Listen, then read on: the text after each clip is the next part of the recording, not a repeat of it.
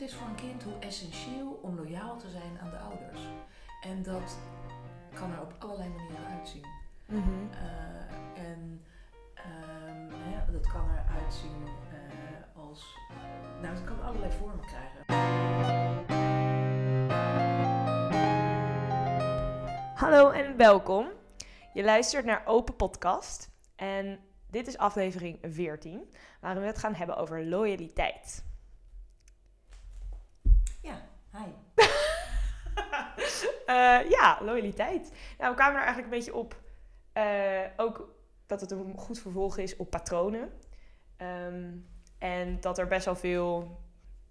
Ja, loyaliteit is wel een ingewikkelde. Zeg maar, het is een, een concept wat voor iedereen er als, anders uitziet.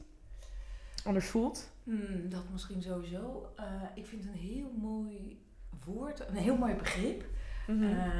In, tijdens mijn eerste studie pedagogiek was ik enorm, eh, werd getriggerd door onder andere eh, het gedachtegoed van Borzomeni Notch. Ehm, en hij heeft een boek geschreven, Invisible Loyalties. En dat gaat dan over eh, dus de verborgen loyaliteiten, eh, hoe loyaal kinderen aan ouders zijn. En zo loyaal dat, wat, hè, dat ook als ouders verschrikkelijke dingen doen, dat die kinderen nog steeds loyaal zijn. En voor een heel groot deel is dat denk ik, of nou nee, voor een heel groot deel wil ik ietsje nuanceren. Voor een, voor een deel is dat zeker biologisch eh, bepaald. Hè, dat je als kind, als baby, ben je natuurlijk ook volledig afhankelijk van de verzorging van de ander. Mhm. Ehm, en vervolgens is het zo opvallend hoe een kind, een jong kind, maar ook het opgroeiende kind en het oudere kind, hoe ehm, veel die er aan gelegen laat liggen om. ehm, eh, ja, dat was even een telefoon die piepte. Eh, hoeveel die er aan gelegen, hoeveel er. Ik ben even van me apropos. Ehm, hoeveel waarde, hoe belangrijk het is voor een kind, hoe essentieel om loyaal te zijn aan de ouders. En dat kan er op allerlei manieren uitzien. Mhm. Eh, en ehm, hè, dat kan eruit zien eh, als. eh, nou, het kan allerlei vormen krijgen. Van hè, kies je dezelfde beroep. ehm, ehm, maar ook kom je voor je ouder op. hè, en zelfs als een ouder dus mishandelend is, extreem voorbeeld. Maar zelfs dan zijn kinderen loyaal aan ouders. En ook. Hè, dus je hebt natuurlijk fysieke en, en emotionele mishandeling of verwaarlozing. Eh, kinderen die hebben de zorg van hun ouders nodig en die gaan dus heel erg voor hun ouders zorgen. Mhm. Daar komt ook het eh, begrip parentificatie vandaan, dat eigenlijk een kind eh, een beetje de ouderrol overneemt en de ouderrol op zich neemt, om te ouderen over de ouder. En dus dan wordt het kind de ouder, die komt in de ouderrol terecht. Ehm, en soms is dat eh, ook, ja, heeft dat met omstandigheden te maken waar ouders helemaal niets aan kunnen doen. Hè? Bijvoorbeeld een zieke ouder. Ehm, daar kun je dan natuurlijk niks aan doen. Mhm. Het is altijd wel belangrijk om er alert op te zijn als ouder. Dat je kind kind kan zijn. Mhm. terwijl je tegelijkertijd natuurlijk ook een beetje mag zorgen. En zorg mag dragen. En zeker als het kind opgroeit. Hè, dus bij de fase horend. Maar nooit te veel. Mhm. Tot natuurlijk kinderen 25 zijn. Want dan mogen ze best voor hun moeder gaan zorgen. nou, als je bij mij thuis komt, dan... eh, Dan verzorg jij mij ook, zeker. Ja, daar Maar- ik heel erg van. Het is wel grappig dat ik echt natuurlijk veel meer service level loyaliteit in mijn hoofd had. Oh, oh, oké. Nee, alleen maar leuk. Alleen maar leuk. Want ehm, ja, dit ging heel diep meteen. Maar op een goede manier, op een goede manier. Ehm, ik hoorde ook wat termen waarvan ik denk, geen idee. Ehm, maar en, maar oké, dus nu heb je het eigenlijk, is het een voorbeeld van hoe dat mis kan gaan. En hoe Nou, het- loyaliteit... nou, nou, eigenlijk niet eens hoe het mis kan gaan. Ja, Maar ons in de weg hoe- kinderen- Ja, het kan in de, de weg zitten. ehm, maar hoe het sowieso bij het kind zijn hoort. Dus loyaliteit aan de ouder. Ja. Nee, ja, dat, nou, daar hebben, Dat we het maakt volgens, kinderen dus ook heel kwetsbaar. daar hebben we het volgens mij ook wel een keer eerder over gehad. Dat je ouders op een gegeven moment ook een beetje van een pedestal af moeten. Ja, ja. Eh, dat heeft natuurlijk ook met loyaliteit te maken. Terwijl tegelijkertijd als andere natuurlijk ook weer niet. Want Nou, dat is eigenlijk iets anders. Maar het is wel zo, het is wel grappig dat je het noemt. Eh, het is wel zo dat hè, in die puberteit dan eh, voor die tijd eigenlijk vind je je situatie waarin je opgroeit volstrekt normaal. Ehm, je vergelijkt het ook niet met anderen. Ook al merk je op als basisschoolkind dat het bij anderen anders is. Je hebt er niet zo'n gedachte over eh, hoe het bij jou is. Maar in de puberteit verandert dat heel erg. Want dan eh, ga je oog krijgen voor de blik van de ander. Dus je gaat jezelf waarnemen, tenminste in je hoofd dan, door de ogen van de ander. Dus in plaats van heel erg vanuit jezelf waarnemen naar buiten toe, ga je in die puberteit eh, gevoeligheid ontwikkelen voor ehm, eh, hoe anderen jou zien. En dan ga je dus ook, ehm, dan krijg je ook oog voor verschillen. En dan ga je dus wel kijken naar je eigen situatie. En heel vaak is het dan zo dat je ook als puber enige schaamte ontwikkelt voor je ouders. Oké, Ik maar kan me hoe? nog wel herinneren eh, dat ik met jou in het dorp liep en dat jij eh, beetje nerveus was. Zo van, ja, loop ik hier met mijn moeder. Ondertussen vond je het leuk, tenminste, dat dacht ik, hè. Dat wilde ik denken en geloven. Dat hoopte jij. Dat hoopte ik, ja, laat ik het zo zeggen. Ja, inderdaad, dat hoopte ik. En ik weet nog dat ik toen, ik merkte dat je een beetje ongemakkelijk mee was. Of ja, is het toch wel leuk, normaal als je dan 12 of 13 bent en je loopt in het dorp met je moeder. En stel je voor dat je een klasgenoot of een vriendin tegenkomt. En toen, ehm, ik weet dat ik toen tegen je zei, eh, nou, ik vind het ook niet erg als je een stukje voor me gaat lopen hoor. En toen keek je me echt zo helemaal verbaasd aan van, oh ja, vind je dat niet erg? En was je zo opgelucht. Heb ik dat gedaan? Ben ik voor je gaan lopen? Weet je dat niet meer? Oh nee. Nou, of ik weet niet eens meer zeker of, of je echt voor me bent gelopen, maar het feit dat dat kon, als je misschien iemand in het vizier kreeg of zo, dus je was er blijkbaar Ja, op aan het letten, Stel wat je dan ook doet als puber. Ja, ik denk dat het toen al genoeg was. Zo van dat je misschien ook daardoor wel gerustgesteld was dat ik je niet een hand zou geven of zo, of eh, een arm om Maar- je heen zou slaan, zoiets. En dat je wist dat je je mocht verwijderen van mij. Als het, Ja. eh, Maar we dwalen wel een beetje af. Want... Ook dit is loyaliteit, want jij ja, dat is waar. had dat niet uit jezelf. Ik, het was aan mij, de moeder, om jou die ruimte te bieden. Ja, Dus om te snappen dat jij eh, bezig bent met je losmaken. Op een Mhm. bepaalde manier. Want als puber heb je ook juist je ouders heel erg nodig. Om je van te kunnen losmaken. En dan eigenlijk ook eh, met de... eh, hè, eigenlijk is het dan goed als, jou, als de ouder dat ook kan verdragen. Zodat die ouder daar niet ehm, op reageert. ehm, dat die ouder zich niet afgewezen voelt. Dat die ouder dat kan hebben. Mhm. Mhm. Ja, nee, precies. En nou, dit is dan inderdaad loyaliteit aan ouders. En aan ook bijvoorbeeld broertjes, zusjes. Dat zie je ook wel bijvoorbeeld veel in... ehm, het wordt ook wel in films heel erg natuurlijk voor uitvergroot. Weet je wel, dat je als broertje of zusje mag je wel iets... eh, weet je wel, een beetje iemand pesten of een beetje een lullige opmerking maken. Maar als iemand anders dat doet... Oh, wacht even. dat, eh, dat mag ik alleen.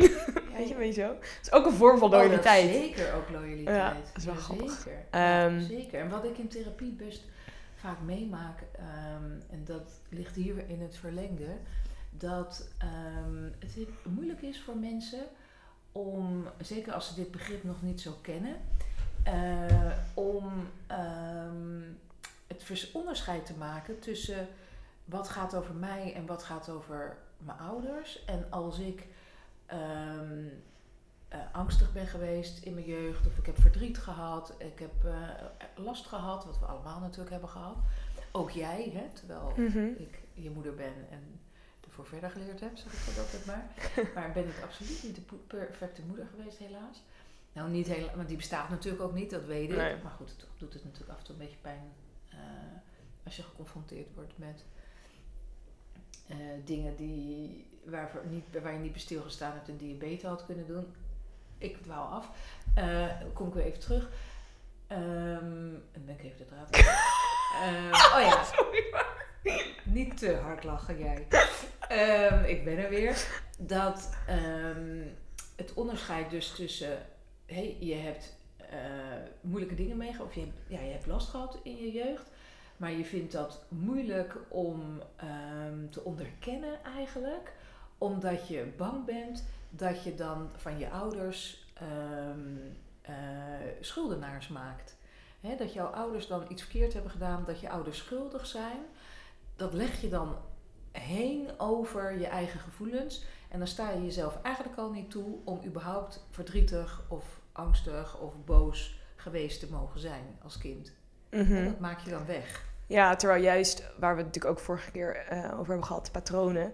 Dat juist, het is niet erg dat je patronen ehm, van je ouders hebt overgenomen. Of nou, mindere dingen die je niet per se meer helpen nu. Die je niet, ja, dus dat niet je verder je helpen. geleerd hebt. Ja, Ja. dat je dat van je ouders hebt geleerd. Het is niet erg om dan... ja, van zoiets- je ouders geleerd hebt of in de situatie waarin je met je ouders opgroeide geleerd hebt. Ja, en het is niet erg om dan... eh, het is dan heel moeilijk überhaupt aan jezelf toe te geven van... Oké, dat ja, lag, ligt eigenlijk wel bij mijn ouders.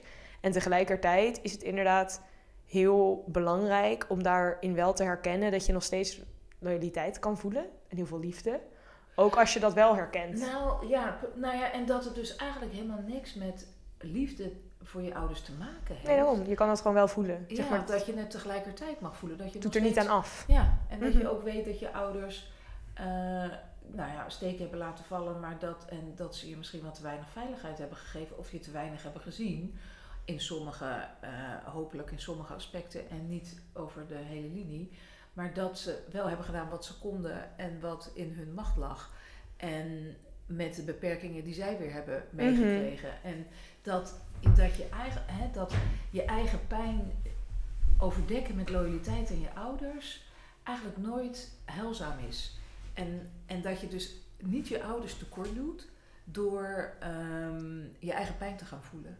Ja, want dan kies je voor jezelf. Ja. En dat is wel echt het allerbelangrijkste wat je in je eigen proces Ja, kan doen. Voor jezelf kun- kiezen. Dat, dat kun je ervaren als eh, kiezen tegen de ander. Hè? Wat het niet is. Precies, nee, het niet daarom. is, maar zo kun je dat voelen. Ja, en zeker als je eh, best wel heel erg sterk een beeld hebt meegekregen, ook bijvoorbeeld van loyaliteit, van wat zie, hoe ziet dat eruit. Ehm, en dat je vervolgens dat ook heel erg geïntegreerd hebt. En dat je dan inderdaad voor jezelf ja, moet kiezen of kan kiezen. Ehm, nou, moet kiezen is denk ik uiteindelijk toch wat er gebeurt.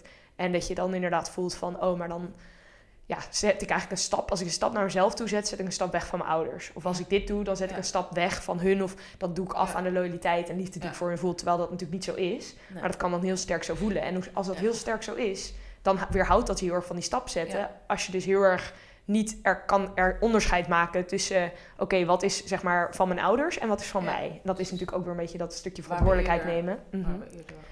Ehm, Ja. ja Maar- maar, eigenlijk is het dus nooit tegen de ander kiezen als je ervoor kiest om te voelen wat je voelt en om daarbij te mogen stilstaan. Maar zo vaak is het al wel een hele weg die je moet afleggen, eh, die er moet worden afgelegd voordat je daar komt. mhm. Eh, om daar doorheen te komen. Ja. Eh, omdat ja, dan toch die ouders, nou, weet je, dat je die toch als een soort van onschendbaar ervaart. En jij noemde net die puberteit waarin ze van het voetstuk vallen. En dan ga je dus zien van, he, die ouders die jij zo verafgoden, die zijn eigenlijk misschien helemaal niet zo perfect. En die fase is echt nodig om dus je los te maken, wat afstand te nemen van je ouders, om jezelf te ontdekken. Hè? Om, eh, Ja, en je eigen verhaal, je, zeg maar je eigen pad te bewandelen. Om Ja. alweer even terug te gaan naar het begin, ja, waar en we het steeds over paden begin mee in de puberteit, maar dan kun je dat nog helemaal. Dan heb je natuurlijk echt de veiligheid juist van je ouders nodig die je toestaan. Nou, hè, en daar is dan van je mag best voor me gaan lopen, een heel klein voorbeeldje van natuurlijk. Die je de Eh, ruimte geven. Dat je als ouder dan, dat is me ook soms helemaal niet gelukt, ik weet het hoor. Dat dat nou, niet- ik moet niet naar- nu meteen aan iets denken hoor, Nee? maar oh, ik wel. wat dan? Ah, dat huis ging. Ja, dat jij het huis ging, ja. Ja, dat was wel Daar had ik echt wel... een tricky face voor ons. nou, ja, Zo. daar heb ik echt niet mee gehad. Ja. Maar ik weet nog dat ik zo trots was dat ik je... zonder huilen afzetten bij mijn ja, huis. dat ik niet eens moest huilen toen ik je had, eh, daar had afgezet. En we hadden natuurlijk daarvoor al de kamer ingericht en zo. En ik dacht echt, wow, wat cool, ik huil niet. En toen de, vervolgens heb ik een hele week zo soort van jammerend van binnen rondgelopen. Van, een soort van, mijn kind is weg, zit zo ver weg. Voor wat context, ik was de eerste die uit huis ging. Mocht dat niet duidelijk zijn. Weet je wat trouwens hier me wel aan moet denken? Loyaliteit aan je ouders als ze scheiden. Oh ja. Zo, dat was echt een dat is het pittige geweest. Want dan voel je je natuurlijk gewoon doormidden gescheurd.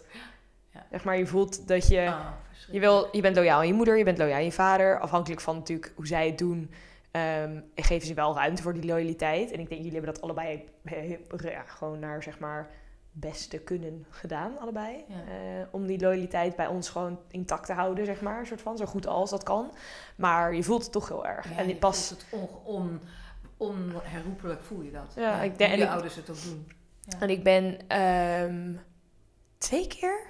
Nee. Nou goed. Eh, toen zeg maar tijdens, eh, toen ik nog thuis woonde, was dat met natuurlijk gewoon het, dat ik op een gegeven moment dat ook uit loyaliteit niet deed. Dat ik zeg maar, wij deden eh één week op, één week af. Dus één week bij de een, andere week bij de ander. En op een gegeven ik trok dat niet. Ik vond het heel zwaar. Want als ik bij de een was, moest ik me gewoon volledig soort van acclimatiseren met die omgeving. En bij de ander had ik precies hetzelfde. En dat, dat duurde bij mij gewoon wel een paar dagen. En dan was ik eenmaal geacclimatiseerd en dan moest ik weer verhuizen, zeg maar. Ja. waren dan ook echt mooi dat je volksverhuizingen. het zo noemt hoor, want het was maar twee kilometer bij elkaar vandaan. En Het was hartstikke dicht bij elkaar, maar voor mij was het echt zwaar. In Ja. de zin van, ik dat moest... het zo anders emotioneel was, hè, denk ik. Eh, Eh, anders voelde, de sfeer anders ja. of zo.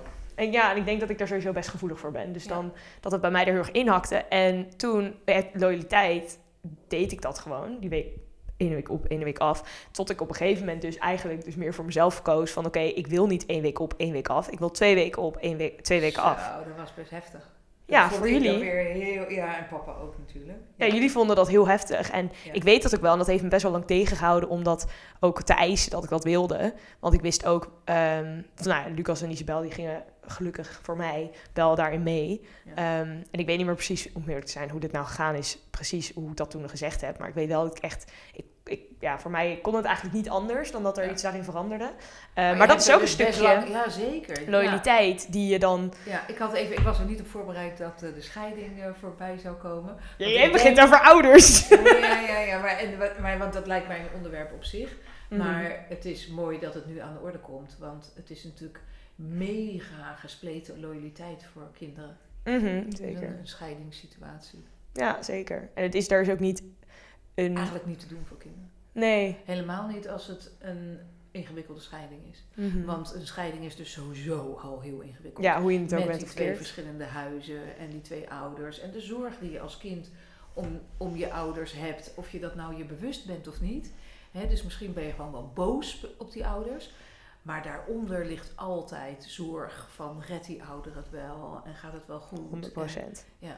En dan maakt het... Ik denk dat het...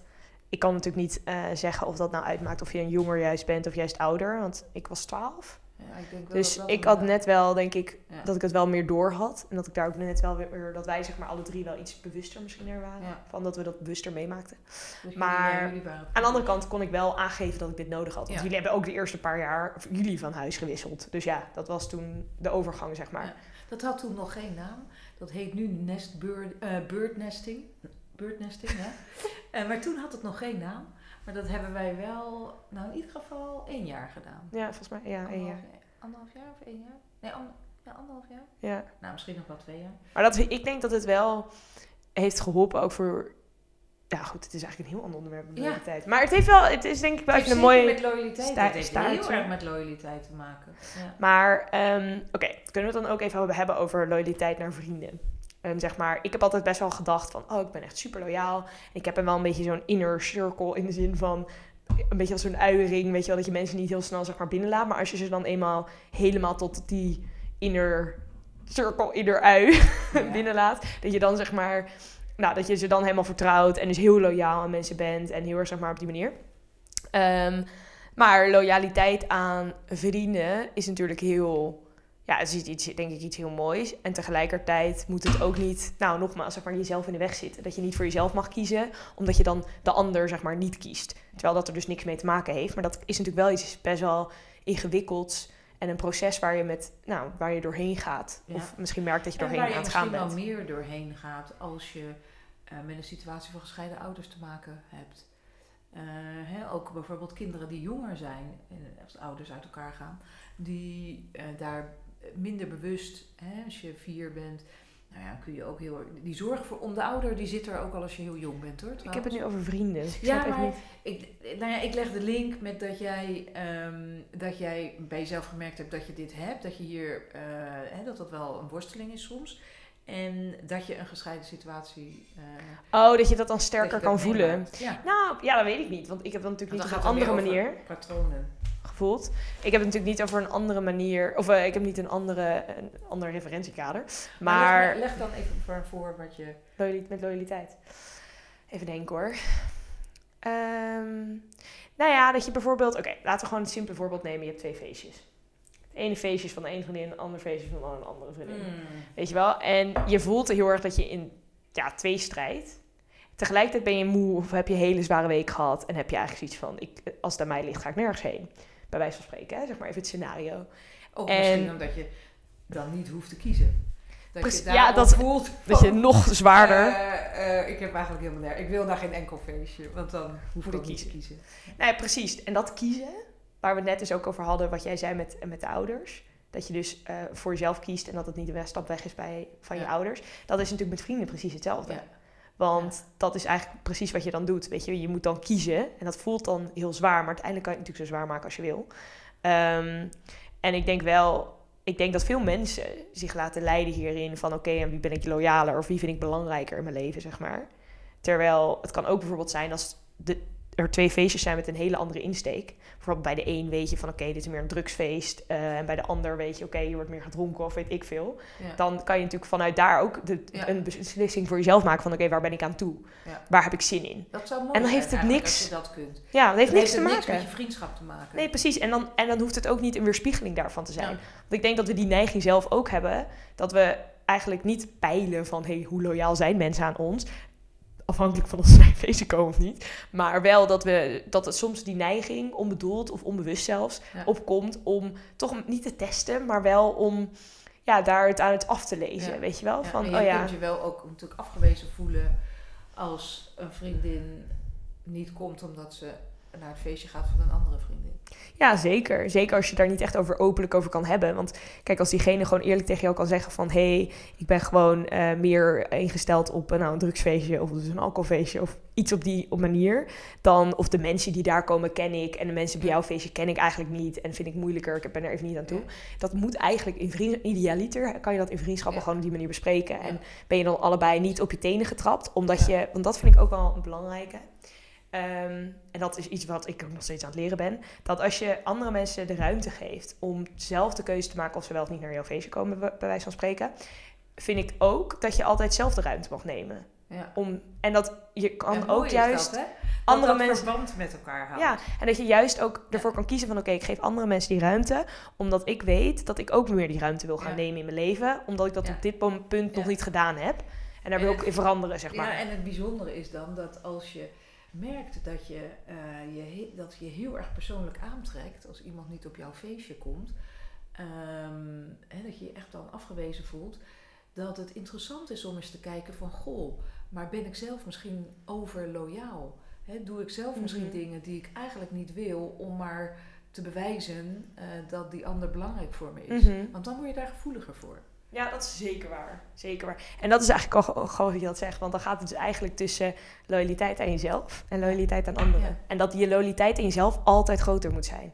En dat klinkt misschien voor sommige mensen denken echt, huh, nee, Maar ik kies toch iemand anders. gezond. Dat is het meest, vanuit die positie Ja. kan je namelijk ook loyaler zijn naar andere mensen Ja. toe. En kan je hun de ruimte geven om ook eerst loyaal aan zichzelf te zijn Ja. en eerst hun, hun eigen behoeftes te voorzien. In plaats van dat jij moet gaan rondrennen om in hun behoeftes te voorzien. Die je waarschijnlijk niet eens altijd 100% weet, omdat we niet in iemand anders hoofd kunnen kijken en we ook niet Precies. iemand anders een bril op kunnen zetten. Dus je houdt eigenlijk de communicatie ook veel zuiverder.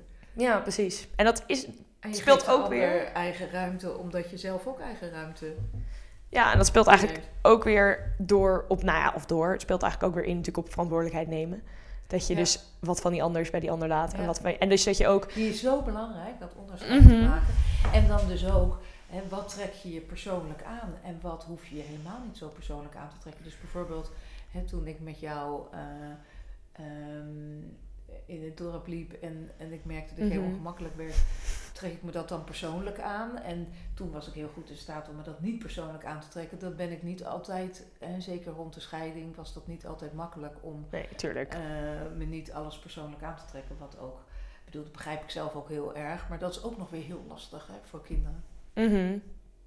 Sowieso is het voor kinderen erg lastig als ouders door een scheiding heen gaan. Omdat, ehm, Hier ja, gaan we... los van die loyaliteit ook nog ouders natuurlijk dan niet in hun best te doen zijn. Maar goed, het Nee, is dat is waar. Het is afdwalen. Maar het is wel precies, grappig dat jij dus bij loyaliteit hier aan dacht, hè? Aan vriendschappen.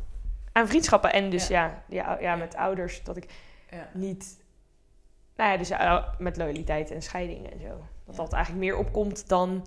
Ik bedoel, ik zat dan te denken aan loyaliteit. Dat je denkt, oké, je verdedigt je ouders altijd. Of je kiest altijd je ouders boven andere mensen. Maar het grappige is, als ik daarover na ga denken... moet ik meteen denken aan kiezen tussen ouders. Ja. In plaats van je ouders als een groep zien waar je voor Ja. kiest. Nee, je kiest de een of de ander. En dat Ja. is natuurlijk niet zo. En dat is natuurlijk als je ouders twee huizen hebben. Maar dan nog is het niet zo dat als je voor de een kiest, dat je tegen de ander kiest. Precies hè? dat. Dat is zo belangrijk om nou, te gaan realiseren en te gaan voelen en te mogen voelen. Van, Ja.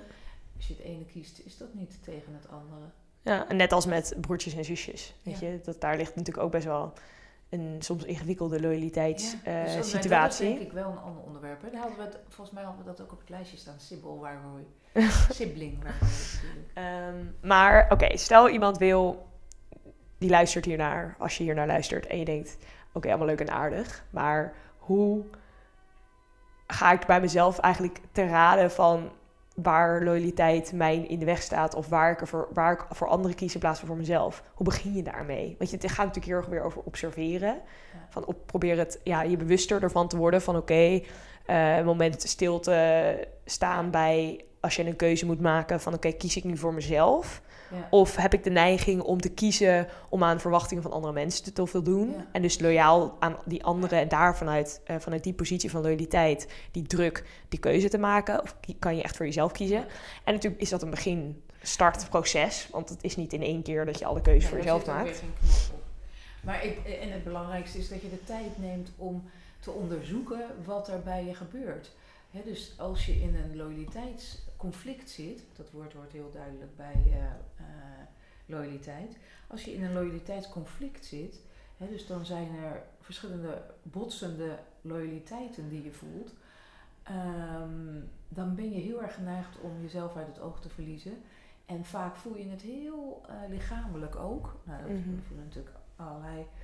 ehm, eh, we voelen alles in ons lichaam. En zo'n loyaliteitsconflict voel je ook heel erg in je lichaam.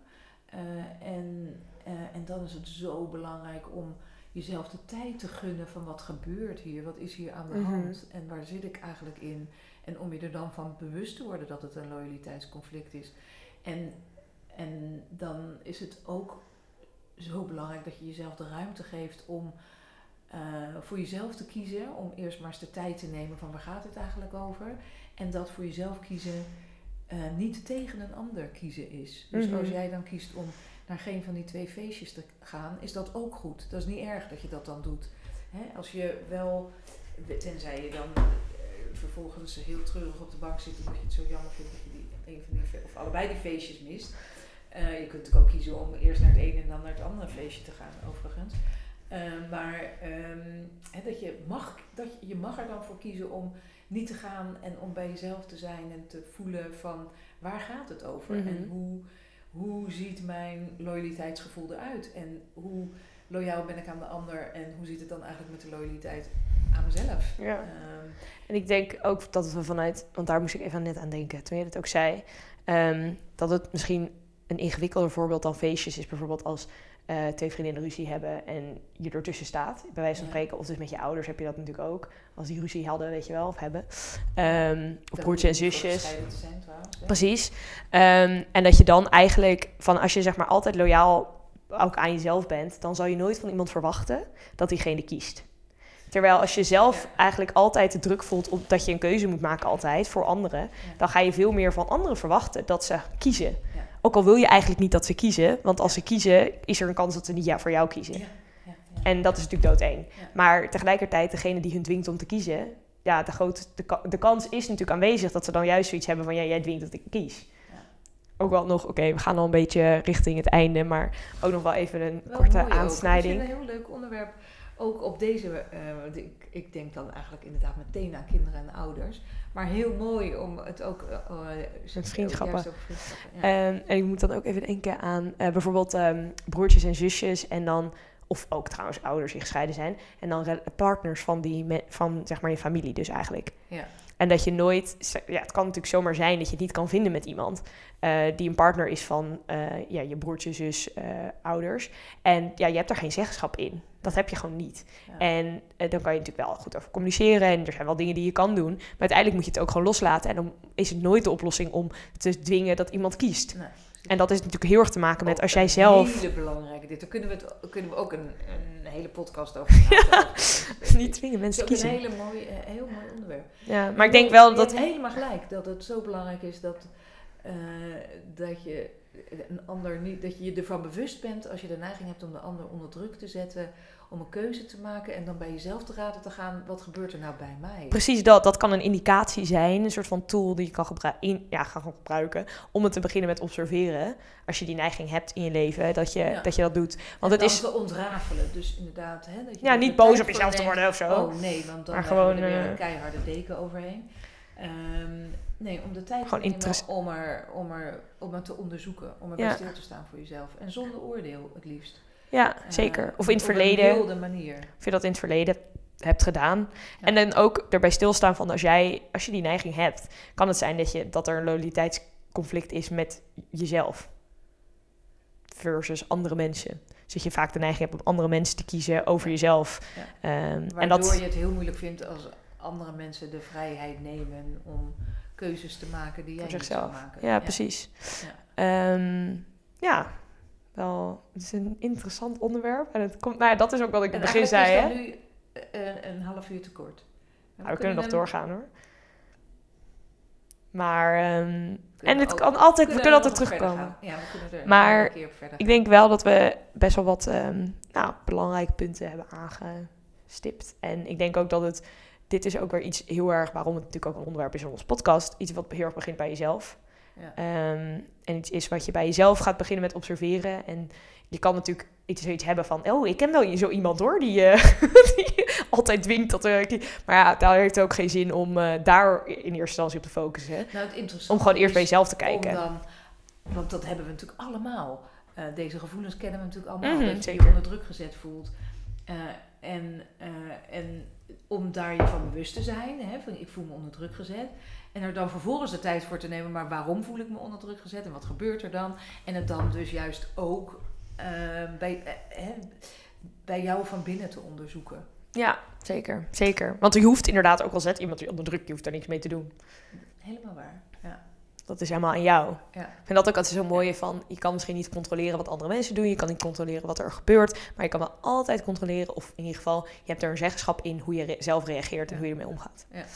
Eh, dus ook met Dus- loyaliteit. Een mooie Ehm, afsluiting. Ja, eh, super bedankt voor het luisteren en eh, we vinden het super leuk om eh, van je te horen. Ehm, en tot een volgende keer. Doei.